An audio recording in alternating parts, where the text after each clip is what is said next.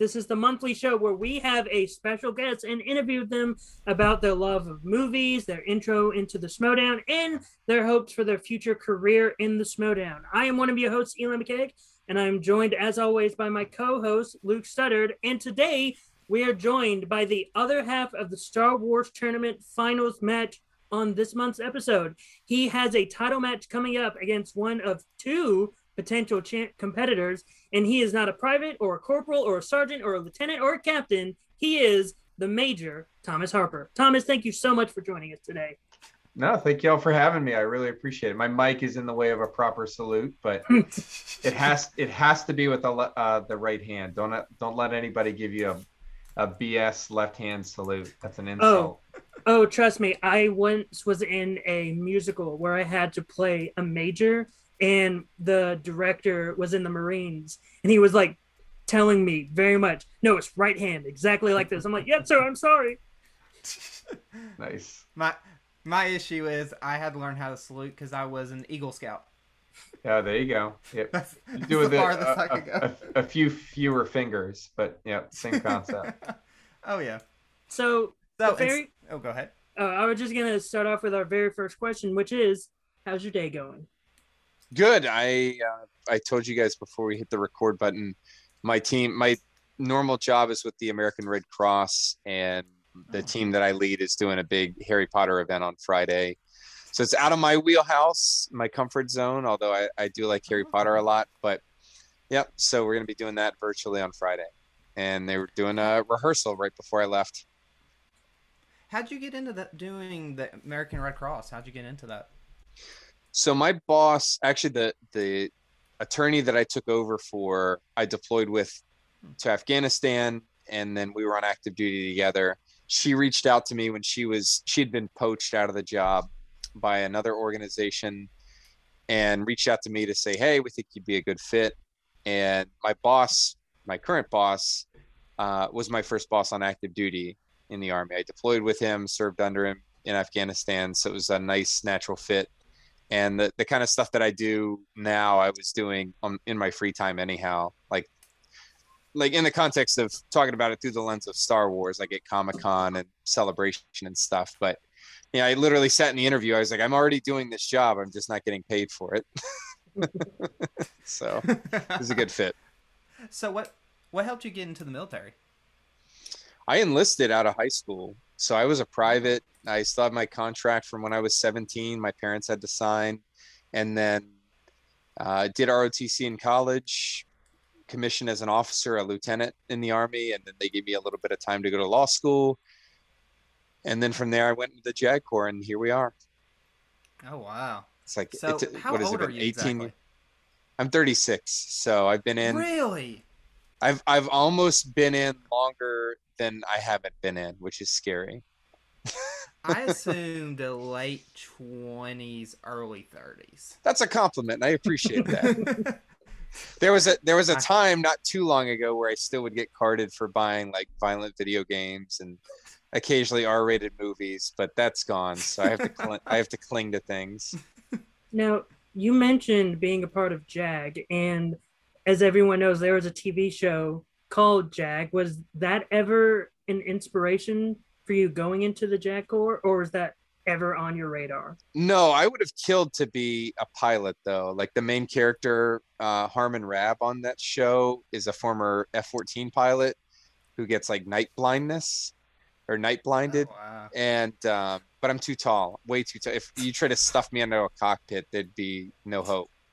so, unfortunately, yeah, I would have done that. But when I was in Afghanistan, I worked in a big command center, and there was a colonel in charge of all operations. So we oversaw combat operations for all of southern Afghanistan, um, with the exception of a small slice that the Marines controlled. And anytime they would come he'd come over the the intercom in the system to to talk to different people in there and i wasn't called i was a, a captain at the time i wasn't called captain harper or tom i was harm so he'd be like Huh. harm to command and i just learned to respond and that's the the guy's nickname in jag so that's stuck Huh. so for a year overseas i went by a tv show name That's pretty cool. Do you miss it ever? Being over there?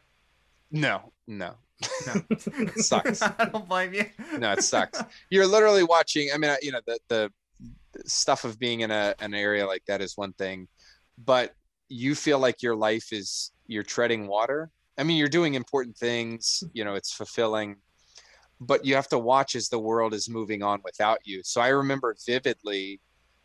Uh, they had we had a big wall of screens. So think like a NASA mission control center with screens all up front except it's all like battlefield imagery so maps and and gun cams from like uavs and apaches and stuff but we would ha- occasionally have like one dedicated to like a sporting event or something like that. And so we had the boston marathon up and the bombing happened.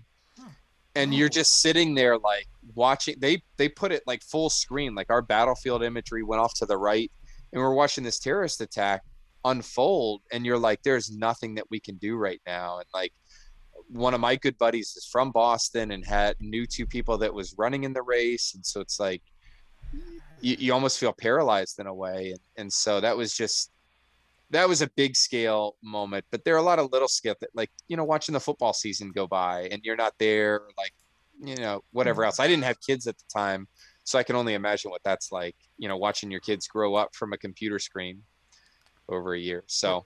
Were you were you married at that time? Oh no, no. I, I actually met my wife when I was on R and R in the middle of my deployment. So we, we started dating. Yeah, that was a good thing that came out of the deployment. Yeah. Probably the best thing. That's a plus. Yep. So well, I, af- I was curious. oh, go ahead. I was just about to say, like after the military, like you still did um your practicing law and such. But then, and this was when I would notice when I was doing my research on you for Rookie of the Week that you're sort of like a the website where you're like a geek lawyer where you're taking stuff through. I could be wrong. I could be 100% wrong. I can't remember because it's been a while where you would look at court cases or like you would look at a character from geek history and Yeah. like do this is what you as a lawyer if they were to go to court like this is how you would defend him or something like that i could be 100% wrong No, no, you're right in the ballpark. I'm still in the army, by the way. I'm just on the res- in the reserves now, Mhm. so I do it part time instead of my full time gig. But yeah, you're absolutely right. I got my intro into podcasting and this sort of sphere through the Legal Geeks. That's the the organization, the blog podcast Hmm. that I write and, and podcast for. And my first article about was about like whether the Death Star is a war crime and it just like that was in 2016 and then flash forward you know two years later i was at doing san diego comic-con and we were court martialing poe dameron and like rian johnson was commenting on it and uh yeah it's been a fun ride we're doing like a bad batch show right now where we're doing legal issues in the bad batch so That's Oh, been a lot of fun. that's i quite frankly it was nothing about me that landed me with my job right now it was the fact that i was doing those kind of unique things Mm. uh, that that made me stand out because I was not the most uh, the the most well qualified person that went up for my position. Well, let me ask you this: um, since you br- brought up Bad Batch, what are you thinking of it so far? I love it. I love it. I love it. I love it. All these people, I not all these people, a loud minority of people were criticizing the show, but if, before it ever came out, like this is just going to be a bunch of knuckle draggers. We're we're just going to get the same story recycled for 15 episodes in a season, and I'm tired of the Clone Wars, and I'm tired of this period. And I got some of those concerns, but man, has it blown all of that away. The characters are just dynamic to to to take a show whose characters at its core are all the same versions of each other and make it so full of heart and and get people invested in it i don't know it's it's been awesome it's been a fun ride and it hits really deep themes Yeah. Oh yeah. Like Omega. Wow, she is just this amazing, pure joy character where you're seeing this this this child see the development of the empire and we're seeing the empire through the eyes of a child. I Yeah. love that idea. it's very cool I, I, me and my wife have been watching it, and we, I had watched. She's a huge Star Wars nerd, nerd just like me, and we, I had watched all of Clone Wars, and so no, no, i had watched. No, I'd watched all Clone Wars, and then I was like, "You need to watch all this." She's like, "Well, do I have to?" Because I've watched all the movies. I'm like, "It's the best Star Wars you will ever get in general." Yeah, it's and good. so, so we watched all of Clone Wars, then we watched all of Rebels. I think she loved Yes. Rebels a little bit more than Clone Right. Wars, just because the the story was more compact and Mhm. uh, narrative driven. So, so in sa- saying that, where did your love from for Star Wars come from?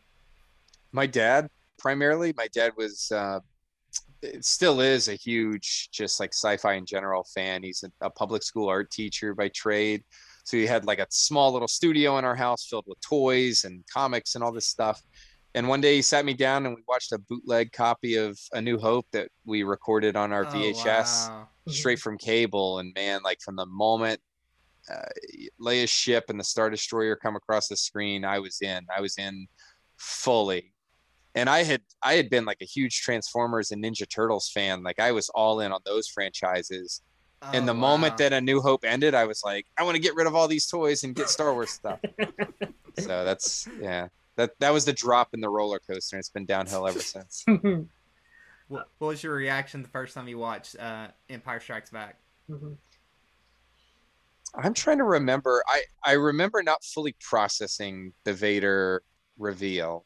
I and I I think I was one of those kids that didn't fully believe it. Like I needed to watch Yoda confirm it in Ah. Jedi to fully wrap my brain around it because I was like seven at the time, and it just like the concept of I didn't even understand how fully evil Vader was. I just I loved him as a character and thought he was really cool Yeah. and um, so I don't think I really processed it fully. But Empire has been one. Empire's like a fine wine. I have enjoyed it as I've gotten older, more and more. Oh, okay. So it wasn't your favorite starting. Oh, Jedi was my favorite by far. As a kid, come on, you can't beat Jabba's Palace. Was like fascinating to me.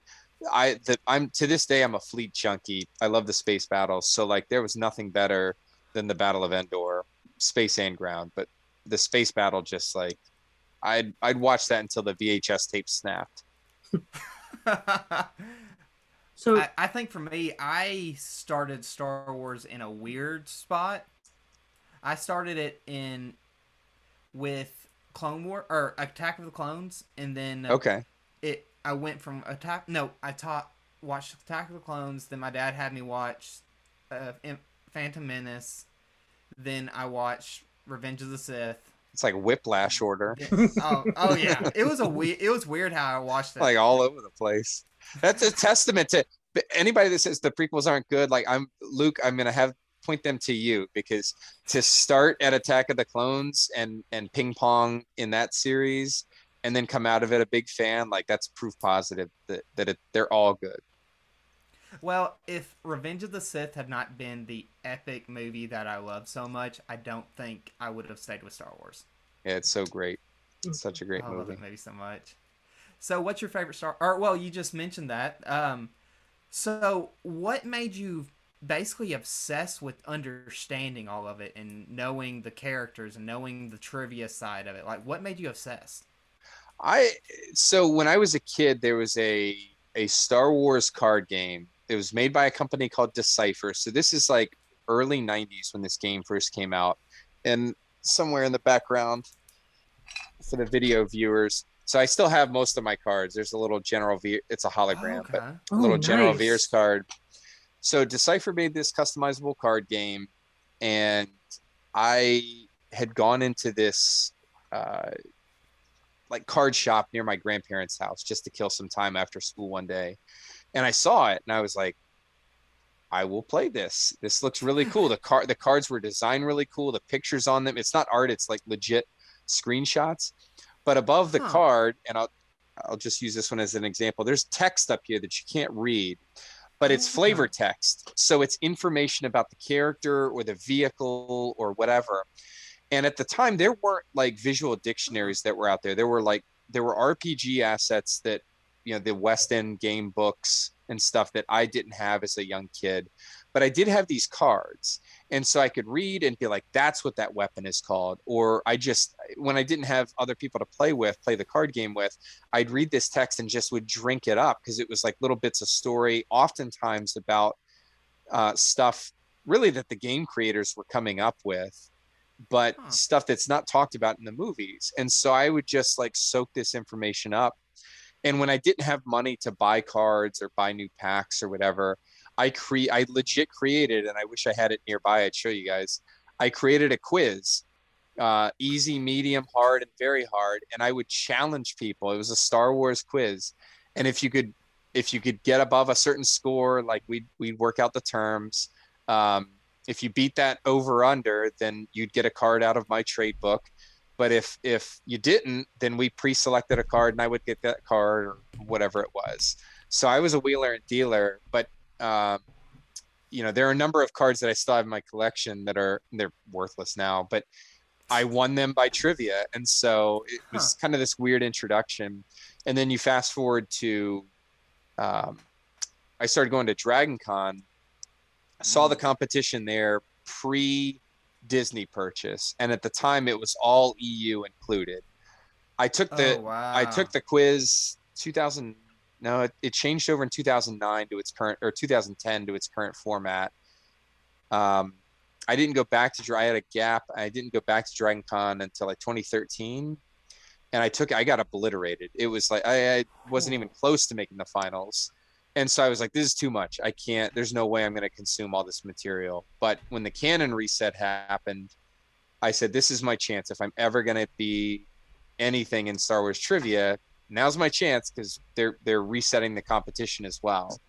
And so I just started consuming the books and the comics and you know, six years running, I, I've only finished in third once, and other than that, I've either been second or first in that competition.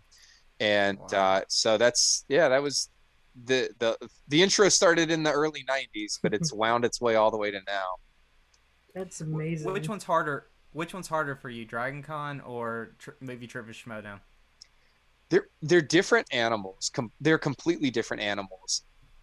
Schmoedown has been a tremendous challenge in its own right. I rebuilt my entire approach to trivia. I rebuilt my approach to these movies. I don't study these movies the same way for Dragon Con uh, because you just can't. Uh, first of all, but Dragon Con is once a year. I build up for that competition and then it's over. I have a beer with like Alex and Molly and we all like laugh at how horrible that was and like how much we got beat up. And then we don't, you know, I, I go on a hiatus for a little while. I read just for pleasure. And then it's, you know, maybe the next summer I get back into it again.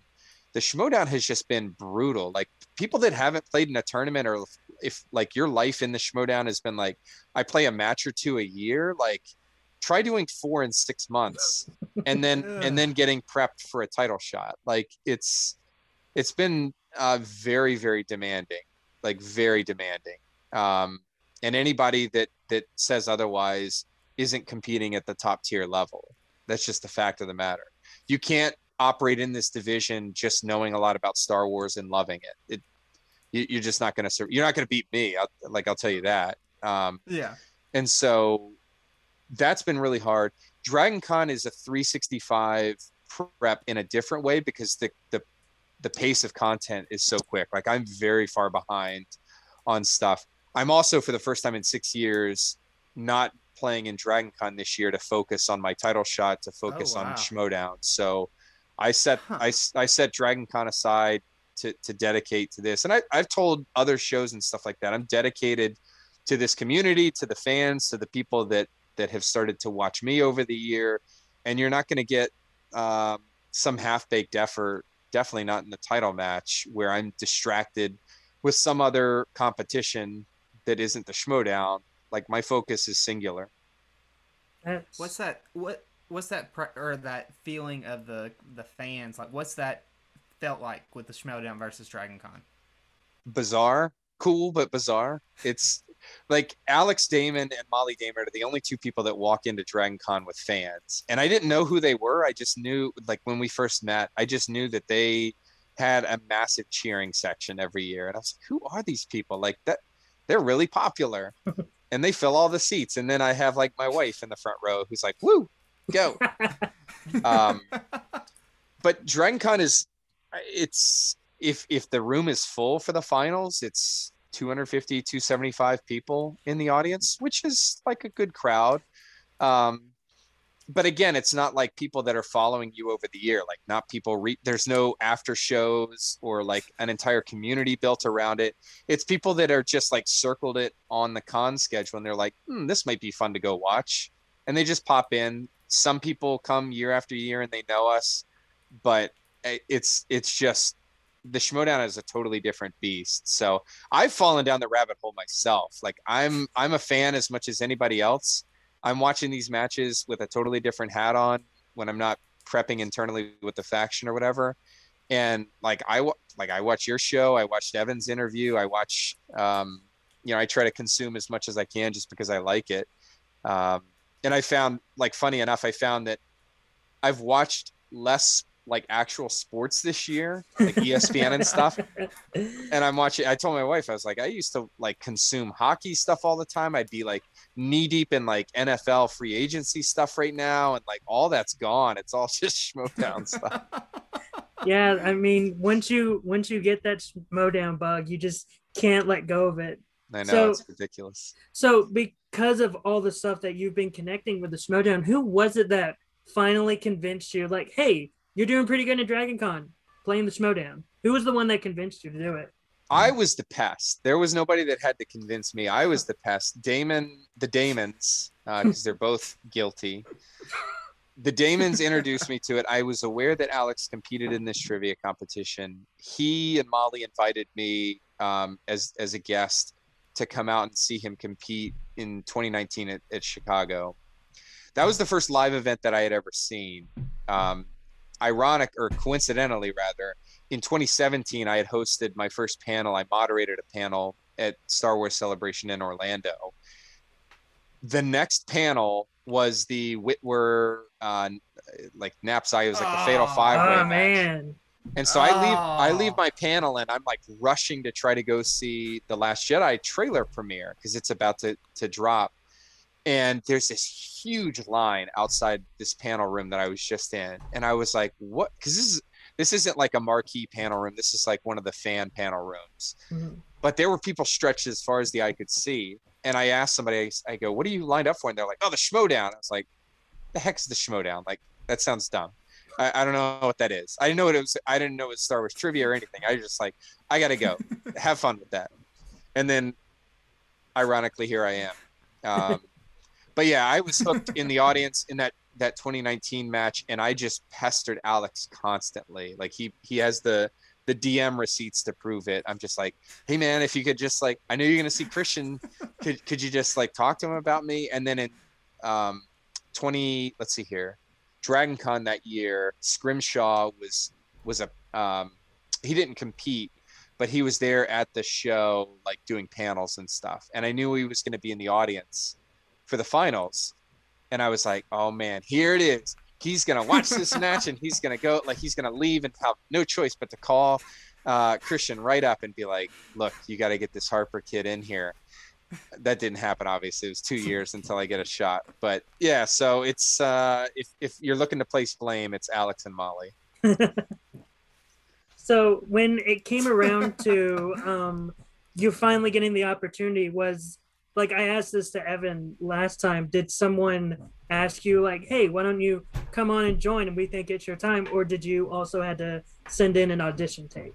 I had to send in an audition tape. I I will plead the fifth on how long I shot and reshot that. My wife and I got up before. I have two kids, two two mm-hmm. girls mm. under 3 mm. We had to get up before they were up, so we're up at like four thirty, and like took a took a while to put that thing together. Um, but Alex reached out to me and was like, submit an audition. He was just like, submit an audition. Like you've got a couple weeks to do it. Just do like hint, hint, non nod. Just do it. Um, but I think the the Dragon Con folks have a good chance. And I was like, it it was like the world just turned upside down. I was like, this thing that I had been chasing for a long time finally just landed in my lap. But I still needed to to prove, you know, in some way prove myself in the audition. And then it like it wasn't even the audition. Like getting on the draft list, as many people know, wasn't a ticket. I, you know, you still had to get drafted. So nobody knew me. No, no managers knew me other than you know maybe Roxy was aware of me because of Alex, but hmm. I, you know, I had to go out and figure out a way to to get my name out there. And then speaking of the draft, you get on the draft list, and then round one, third overall pick. What was that feeling like the moment that happened?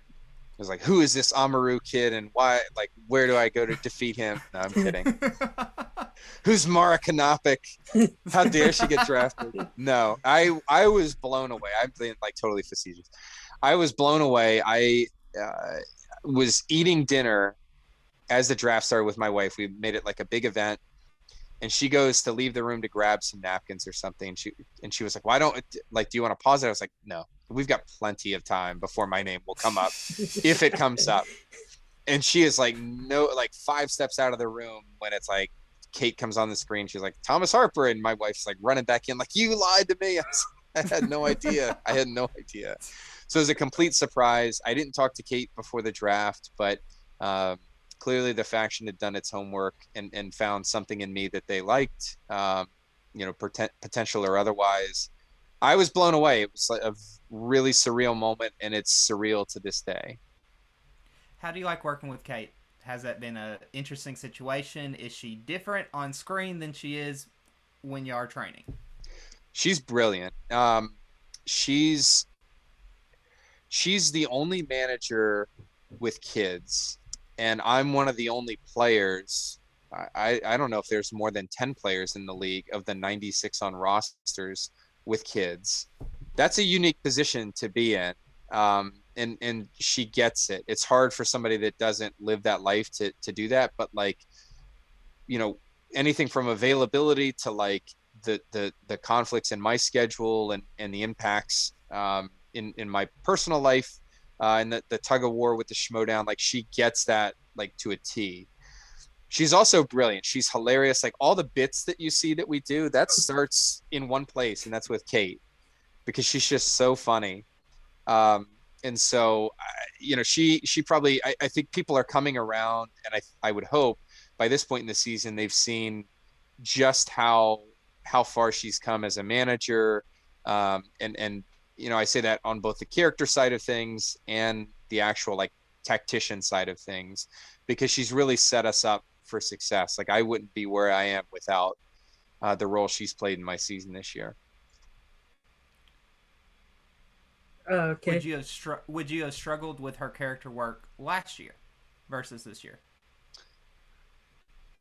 No, I I get so locked in. I mean, if you saw me at Dragon Con or, or at any other thing, like I, the blinders go on and uh, whether it's a crowd or the lights or whatever, it just like all that stuff becomes background noise. And so her character work, uh, you know, knowing her behind the scenes, that's sort of who I see. It's like I have like decoder glasses on.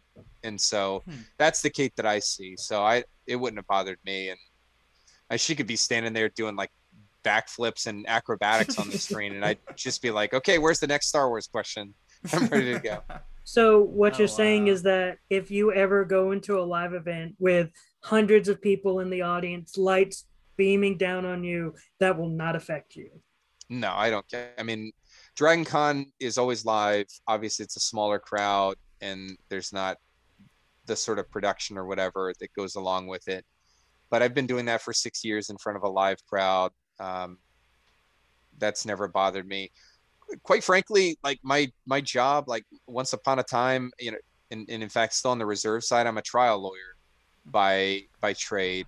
So you want if you want to talk about like lights in a pressure situation, you know, try being in front of 12 people in the jury box mm-hmm. and and say you're the defense attorney, you know, that person's life is in your hands uh, and it's on you to convince those 12 people uh, of, of your case or being the prosecutor and there's uh, you know somebody else you know some other stakes hanging in the balance um, so you know between the pressure cooker situation of of just being in dozens upon dozens of trials like that or you know Afghanistan, your your your advice is life and death there. I mean, people are looking to you, high ranking people are looking to you for decisions that are going to have like potentially like strategic impact. Like you make the wrong call and and you advise something improper and an attack happens and it goes belly up comes back to you. So the business of answering Star Wars questions, like I don't care how like bright the lights are and loud the people are or whatever, like it just I you know, I live for that pressure. Like that's that's where that's where I operate. I don't uh, you know, Mm. I feed and and quite frankly, I hope other people get nervous. I feed off that and yeah, if you've ever seen the movie um The Replacements with Keanu Reeves from back in the early 2000s, there's a moment where the kicker they're going to do an onside kick and he's like looking along the the defense or the the other team's line and he's like picking his target and he sees the guy that's like shaking in his boots and stuff like that he's like that's that's where i'm kicking it. Like that's how i operate because i'm like i'm comfortable here. I can tell that you're not and i feed off that. So enjoy it. I still get nervous. That's not none of this is to say i don't get nervous i don't get butterflies i don't you know question myself or anything like that but i- if you think i'm going to walk in and be bothered by a crowd or some lights that's just you got another thing coming i don't know i don't know what to say to that Man, now I'm looking Well, forward I to your first live event match. Well, I am curious about this. I noticed in your last match, it seems like Evan is different when you play him than you played other competitors. It's not like you played worse or anything. You played just like great. It's just it's almost like he's your other half. Like he's your he he's the one that that's always going to be in your crawl, always going to be your shadow. I love that. If we have a rivalry now, Evan, because of his egregious spelling error, has to go through the tournament now. I may be right. I may be eating my words in in you know whenever my match happens, and I'll be right in the tournament with him. But uh, no, Evan is is fantastic. He's hilarious. He nails the character work. I think he's more deadly accurate than anybody in this league right now. I think his you've seen the tip of the iceberg when it comes to him, and he's missed two questions in four matches. Um, one of which was by one letter. So he's not a fluke, and I think he's going to wreck shop in that tournament uh, in in a few weeks. Of course, if I'm in the tournament, um, he'll have to fall again to my blade. But no, I Evan gets it too. Evan is like a like if you ever had a friend or a sibling that just goes along with the punches. Like you don't have to explain that you're joking with them or this or that. They just like give it as much as uh, you dish it out. Like that's Evan. And so I look forward to adding to his defeat column again and again and again and again. Well, Evan said in our interview with him, he wants you to win the title so that he can win the tournament and you two can go up against each other again for the title. Is that something that you would look He- forward to? Look, Evan, if you're watching this, you just want to soften the blow of your loss to me because it's easier to say that you lost to the eventual belt holder. Are you picking Dimolanta over Kelly? I that would be my my pick. Honestly, you know, I I think Laura Kelly uh, is a switchblade when it comes to, to steal my own teammates uh, uh, nickname, but she's an absolute switchblade when it comes to this stuff. The other thing is like Laura's got the advantage of not having played, not having like anything public for for the last few months, and so Yeah. uh, yeah, I mean, you, that's going to be brutal. But either way, like I, if if I have to to play, um, I say Dimolanta because I think if like Laura's a little scary in some regards. Like D- Dimolanta definitely is, but there's like a deep. I think you've tapped into like a part of my brain that like is fearful of Laura in some way just because of how she plays the game. And that's not a slight against Andrew because he is a nasty, really really talented player that is in his position for a very good reason. But I Yeah. think the difference there is you got Laura had is in a different I, I don't know. I think I would feel a lot different if she was on corruption like last year. She was a different and she was she's playing great this year. It's just I don't know, corruption scares me sometimes, just in general. they have this edge and swag doesn't have that same type of edge. So I, I I don't know, it's a lot different. yeah, well, in in my position, I've I've had to prep because I don't I don't know the the uh, results that. I couldn't even tell you when that that match. I know Oh, it was yeah. one of the Oh, pre-recorded ones, but I have no clue. but I have to prep for both of them, and they're they're both very different players. Yeah. The only difference between the two of them is how deadly accurate they both are. Mhm. But they they have different knowledge bases in terms of the stuff that they specialize in. They have different proclivities and and uh, sort of like internal stuff that I've noted as strengths and weaknesses, and I, that's been challenging. You know, I wish I like I wish I knew. I think make my life a lot easier. I think an advantage for you when going up against either one is that you've also played a five pointer, so you know where their mindset is as well when it comes to a mm-hmm. five point match or a five round match. That is, and so whoever it is, I'm looking forward to it because no matter what, I think it's going to be close to a perfect game on both participant Yeah. for the year or the champion. Yeah, and I, they're they're both. Laura has the advantage of having a, played a five rounder live uh, against Damon, no less. So she knows knows what the the pressure cooker is like, and I I have no clue whether my match will be live or in the virtual space. So I, certainly, if it's live, you played a buzzer round live before. That's a huge huge advantage. Um, on the other hand, Dimolanta has played nothing but title matches this year. It's like getting into the Super Bowl and the team you're facing has only been playing Super Bowls uh, for half the season, or for, in his case, the entire season. So either there, there's just no, no matter how that match turns out, I, you're gonna get end up with a really good one with, with my title match. Were I you think- shocked with the? Oh, one, one sec. Um, were you shocked about the Damon Dimolanta match? Did it shock you how it turned out? The first or one? was that something that you weren't? Yes. No. Second. Second. The second one. How Damon? Yeah, the second one's I feels a lot different than the first one. I I appreciated seeing the the crank up in difficulty. I'll say that the the first match was to, to me, and I think to to other some other Star Wars division players, was effectively like a home run derby. You're getting. Pretty difficult questions, but it's it's fun to watch people knock balls out of the park. That's why the All Star game is so popular every year.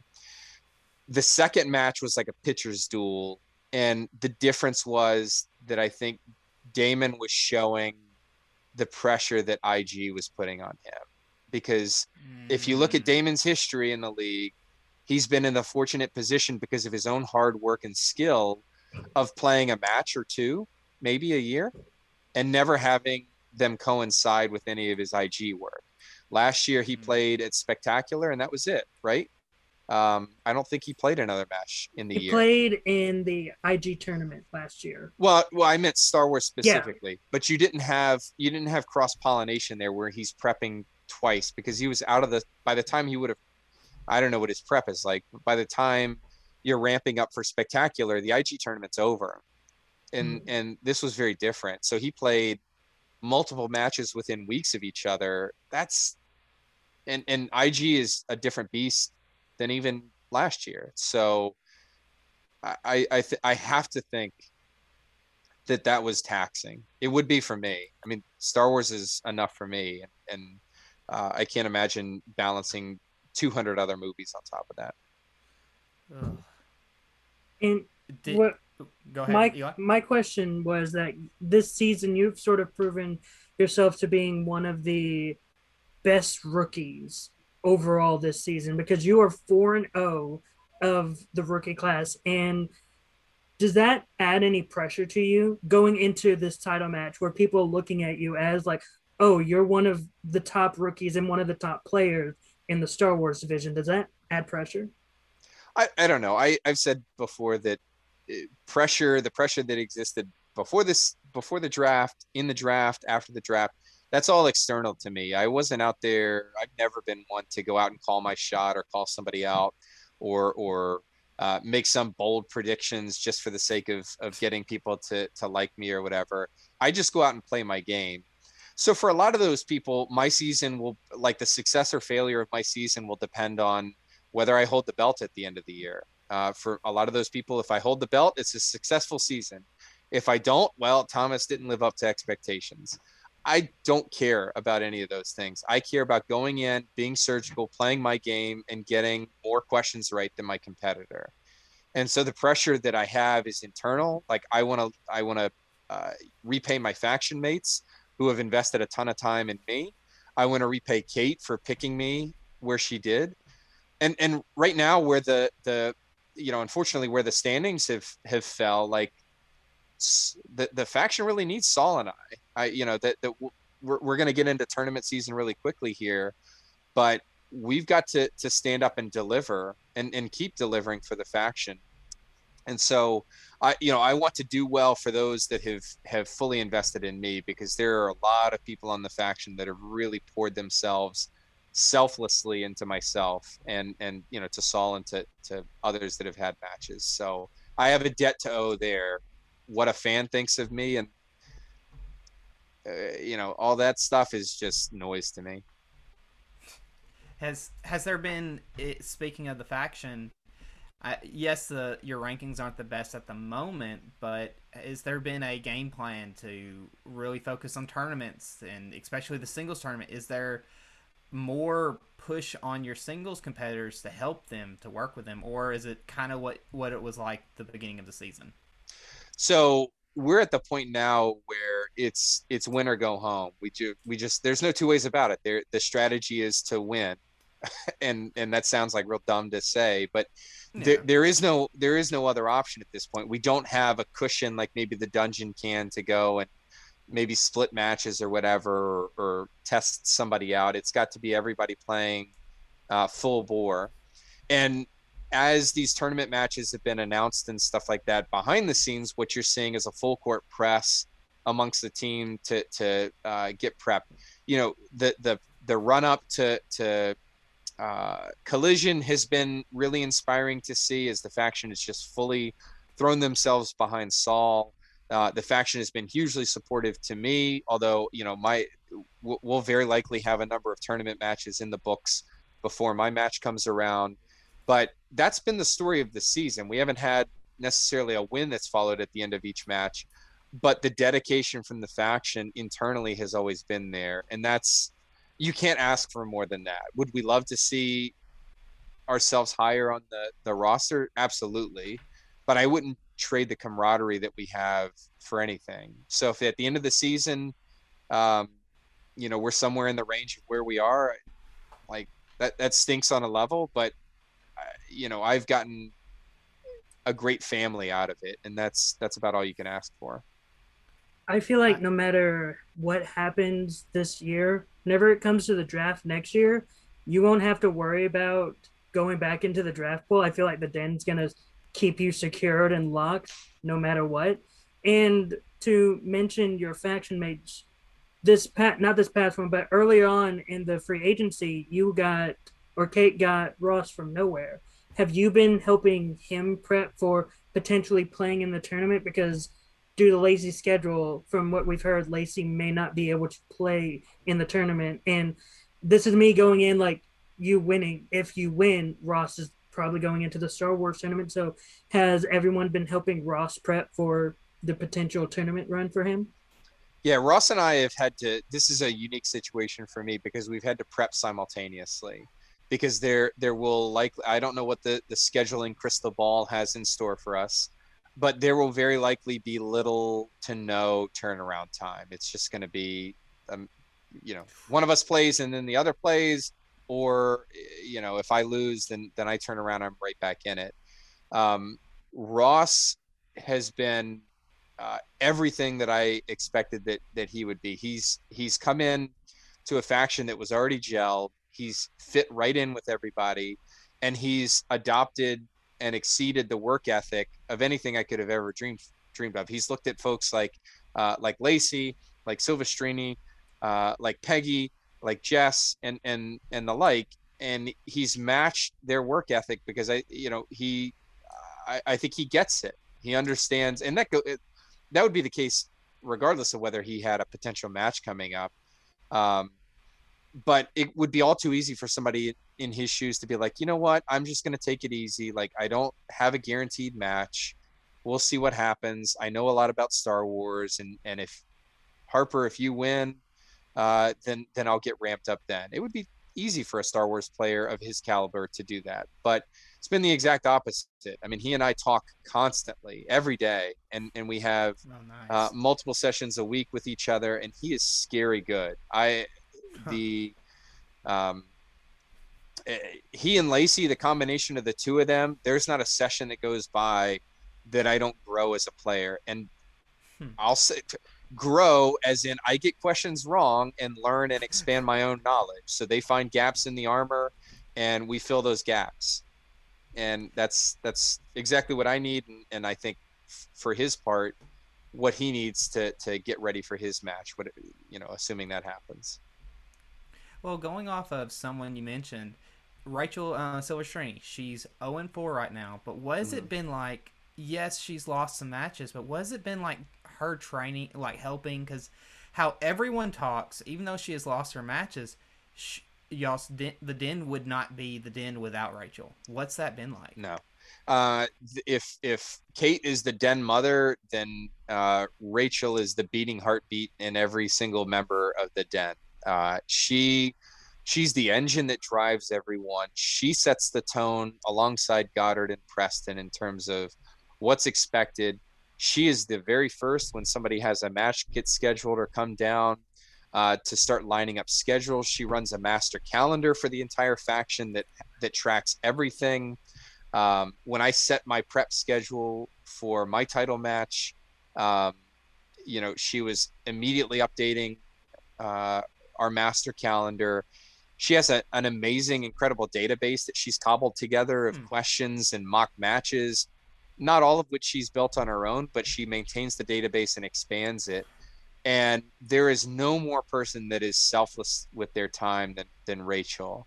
And uh, you can't it's hard to put a value on that as a teammate because there I, I you know I won't say specifically what it was, but she's the reason I won the white match. Oh, nice. Uh, she she you know her work was instrumental in that match in particular. Um, but she's helped me out with every single match that I've played, and she's just just a fantastic person, but the the epitome of a teammate. Well, I wanted to bring that up just due to the fact, yes, she just lost, but I've just heard the from the den, just everyone's heart for her and just how much they love and care for her, and it's just I just wanted you to be able to talk about that because I think more people need to hear that. She's amazing. Yeah, it's all true. They, I mean, maybe there are some people that would like offer fluff or whatever, but I I try to pull back the curtain, and that's that's all 100% real. I wouldn't be where I am today without all of the time that she's dedicated of of her own time. Oh wow. I'm so curious, like because we were talking about the championship matches with Dimolanta and Damon, like both of them. Have mm. you like when those matches first went live, and with the upcoming Dimolanta and Kelly match, are you, have you played along, and are you going to play along with that match to see how you would have done, or how you would Yeah. Yeah, that's part of my prep. I, you know, the army. The phrase in the army is "train like you fight," and so there's no better way to do that than playing along. I I get my setup exactly the same as I have it in a virtual space for a virtual match. Uh, lights on. I don't read the questions when they come up on the screen. Um, it, it's like you know suiting up in football practice and having a full pads, full contact practice, right? Uh, that's how you have to do it. I, I time it. You know, it gets a little tricky with like round two. We have to you know hit pause and stuff like that, so you don't get answers spoiled. Speed round can be challenging uh, Yeah. sometimes, but um, yeah, I I play. I've played along with every single match, and and I go into these matches because I I want it to be as pure an experience as possible. I go into these matches, even the ones where we theor like you know somebody on the faction knows the result of a particular match, uh, you know for whatever reason. I specifically avoid those spoilers uh, if they're out there, so that I can go in clean. Because you know the moment you know I don't you don't walk in obviously in a virtual match with any background knowledge or anything like that. So I want it to be as pure a replication as possible. I want it to feel like I'm on the screen right there and and that's to me the best indicator of where you stand prep wise So I'm guessing you're about to watch the Nikki match right after this this interview. actually uh, we're, we get together on tuesday nights ross and i so that'll be i'm gonna avoid spoilers on that one until until tuesday. Um they've both been just very friendly to me offline. I look forward to like meeting them in the future at celebration or some other event but I'm glad I'm not in that match. I think that's going to be a, a slugfest. Oh, do you have a pick for who you think will win between um, Nikki and John? I'll go with this. Is this seems like the cheap pick? I'll go with John only because he's, Oh, I've seen wow. game tape on him. Somebody pointed out on Reddit that if you go back, she has a play along with an old Whitwer match, and she's lights out in it. Like I don't know if it's the Iron Man with Oh, wow. Whitwer and Mhm. Knapsack, but she's very good. So I haven't watched that, but um, I wouldn't be surprised if this went to overtime. I would be blown away if it doesn't come down to, to a five pointer needing to seal the deal. There, there's no Oh, way this wow. ends earlier than that. But um, I think it's going to be like a lot of these matches. I think you're it, it, it's going to be a round one question or a drop to multiple choice that's going to decide it. So Have you thought of playing in any other any other division other than Star Wars, or are you sticking with Star Wars? Heck no, heck no. I watch singles and I'm like, I question whether I've even seen a movie before. I watch Inner Geekdom and I'm like, I love these movies and I feel like I haven't seen them. it's like, like the uh, people were talking about the the uh, Swift Whitnavon match, and I love Planet of the Apes and I love Harry Potter. I walked out of that round two, both those round twos, feeling just like they probably did. Like, well, that was turns out I've turns out I've never seen any of those movies. that was exactly my reaction because I did. Um, I was playing along too, Yeah. and throughout the Planet of the Apes, I was like, "What is that? I know I've seen this movie." Yeah, Like, yeah, it's conf- it's confounding and very unnerving. So you will see me stay safely at home within the Star Wars division. so you were talking about Ooh, go ahead. how um, Rachel and everyone in the team is backing Saul. Have you been assisting Saul mainly in the Star Wars area to make sure that you he will know Star Wars by the end of that match? Yeah, I I ribbed Saul because I think a couple of the- questions that he's missed, of the few that he's missed, have been Star Wars questions. I'm like, Saul, you're making you're making me look bad. All right, you got to fix this. No, Saul Saul has a very unique prep style, a very unique prep plan that works for him.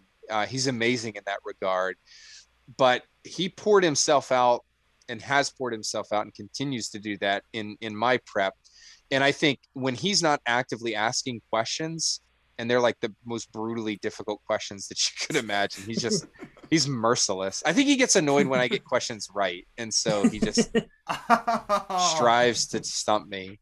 But um, and so thanks to him, I know some very obscure, stupid things that I really don't need to be dedicating brain space to. But here we are. Uh, no, Saul, when he's not actively asking questions, he's his whiteboard is up and he's answering them. And uh, you know, it's not a specific prep session for him, but he's doing that in every single match. Uh, you know, match prep session that that he's in with us. When we do, we do like faction watch alongs for the pay per views every week that uh, where they air, and he's playing along there too. So, uh, yeah, he's. Uh, I I think because he's he's a self-professed like came into this league as a massive Star Wars fan, still considers uh, you know in, uh, on the right day coming into the Star Wars division. Uh, and I think it bothers him to get Star Wars questions wrong. So he doesn't need any motivation from me or Lacey or Ross to do that. Do you think he? Do you think he? His route. Do you think taking it as seriously as it as he does? Do you think it helps him, or do you think sometimes it can hurt him in the end? in his case, it helps him. I think there are players in this league that get wound up too tightly. And I say that as somebody that takes this very seriously. But I think there are players that that get in their own heads, they get wound up, and then that rubber band just snaps at some point. You see that Mm. play out in the match. Saul, it works for him. That's the space that he operates in, this very serious space. I think it comes from a place of feeling like he persistently needs to prove himself and earn his spot. You know, coming as the the collider guy that you know the hot dog ate my hot dog guy or whatever dog ate my bacon guy. Um, I he would be the first to tell you just how privileged he feels to have a spot. And so I think he feels the need to, to, that he's never going to be established in his own mind. And so every mm-hmm. match, every question, every round is him trying to prove that he belongs there. And and that's regardless. I mean, he could he could be undefeated for the rest of his career, and I think internally he would still have that fire and that drive lit under him because he's just that kind of competitor, and it works for him. Do you think in his mind he'll prove himself if he wins the IG title? Knowing how high Saul's standards are, I think he'd be like, oh, well, it's like, you know, he'd set a new standard. He'd be like, ah, 15 defenses and then come talk to me or something ridiculous like that. Saul wants to be at the top of the mountain. He's motivated to be there and to get there. I think the his loss last year to Hannah just persistently bothers him. And I've mm. I've not seen a person as motivated by a loss as Saul is. And so I've seen that fire lit throughout this entire season. I think everyone throughout his first two matches as he disassembled the real rejects. Yes. You, have seen that on display. That's Golly. that's Saul. That's not character Saul. That is Saul. Yeah, I like. Well, are you? Go ahead. Go ahead. Go ahead. No, no. Uh, no you go. You go. Oh, I was just I was just gonna say how um the Saul Amaru match is the one match that Luke and I disagree on the most because because um, I'm very much choosing Amaru because I've played against him in the online trivia league. So that's just a me thing. Like I've I have experience against Amaru. So that's the one match he and I did disagree you, on. Did you beat him? No. Oh, okay. You were like the Alderaan to his Death Star then. Yeah. well, um, well, I want to do um, maybe one, one or two more questions. My main question is: We've got Collision coming up. Mm-hmm. How you feeling about Collision, and which match are you most excited about? I'm excited. I want to know who I'm playing. I plain and simple. It's just the, the the whole slate is awesome. I want to see Saul in action.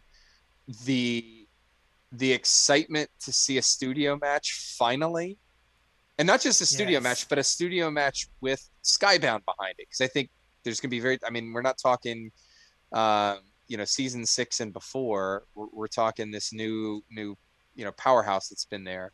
So I want to see those matches. I want to like be there for for for Saul. We're gonna have a viewing party internally with the faction, Aww. but the Star Wars match is what I'm keenly interested. I, it's like something about my upcoming schedule that that makes me thoroughly interested in that. And uh, and and Ross and I are going to be playing along with it as, as it airs. Mm. So I I'll be right there with everybody. Um, you, you know, just know as you're watching that play out, I will be somewhere with sweaty palms playing in front of my computer. I mean, I'm going to be playing along with that match as well and doing garbage. Yeah, yeah. well, and now we've got it's uh. like a three-way competition. I expect, uh, even though Lacey doesn't have a match on the docket, she'll be playing along. So it's it's like a fatal three-way that we have oh, going wow. on. So the the pressure is just amplified that much more. So my personal question: When that match ends, are you going to reveal which of the three won the match?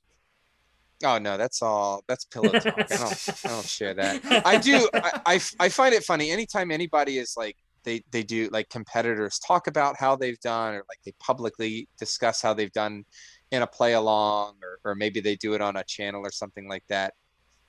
And everybody seems to be 100% perfect. You never get anybody talking about the, the questions they've missed. I, I'll be the first one to say I've stumbled in in play along matches, but I, I view it as like I'd rather take a hit in practice than than get blindsided in the game. So that's a learning opportunity for me. But it's just always funny how that works out. Everybody's couch play is 100% accuracy, but you know things change when you go live. well, in saying that, first off, Thomas, thank you so much for in, coming on to interview us. We yeah. we love this. This was so much fun. Yeah, this was a great time. Thanks for having me on. It was a blast. You're you're welcome. Well, anything you want to plug before we end this show? Yeah. So I don't. Are, are you guys going to air this this week? Because that'll affect tomorrow, my plug. We will air it. Oh, tomorrow. Oh, perfect. Yes. so on Friday, July 30th, uh, day before Collision, uh, my my day job at the Red Cross, we're hosting a uh, a really cool event, a virtual free event on exploring some international humanitarian law, so the the law of war issues yeah. in the Harry Potter universe. So if you're a Harry oh, Potter wow. fan or you you'd like to learn a little bit more about the law of war, the law of armed conflict, it's at noon Eastern time on Friday, and you can go on my Twitter at Thomas L Harper, and I've got a pinned tweet with the registration link. It's free. It's going to be by Zoom. You don't have to have your camera on or anything like that. Just come enjoy it. Uh, my very talented team will be putting this on, and you're going to be hearing everything about Death Eaters to Azkaban to the oh, unforgivable oh, wow. curses and everything else. So come out Friday at noon. We've got like 400 people already signed up. So oh, that's awesome. It'll be a nice crowd. That's great. Yep. Well, all right. Well, that I'm Luke Sutter. I'm Elon McKay. Elon McKay. See Thomas. See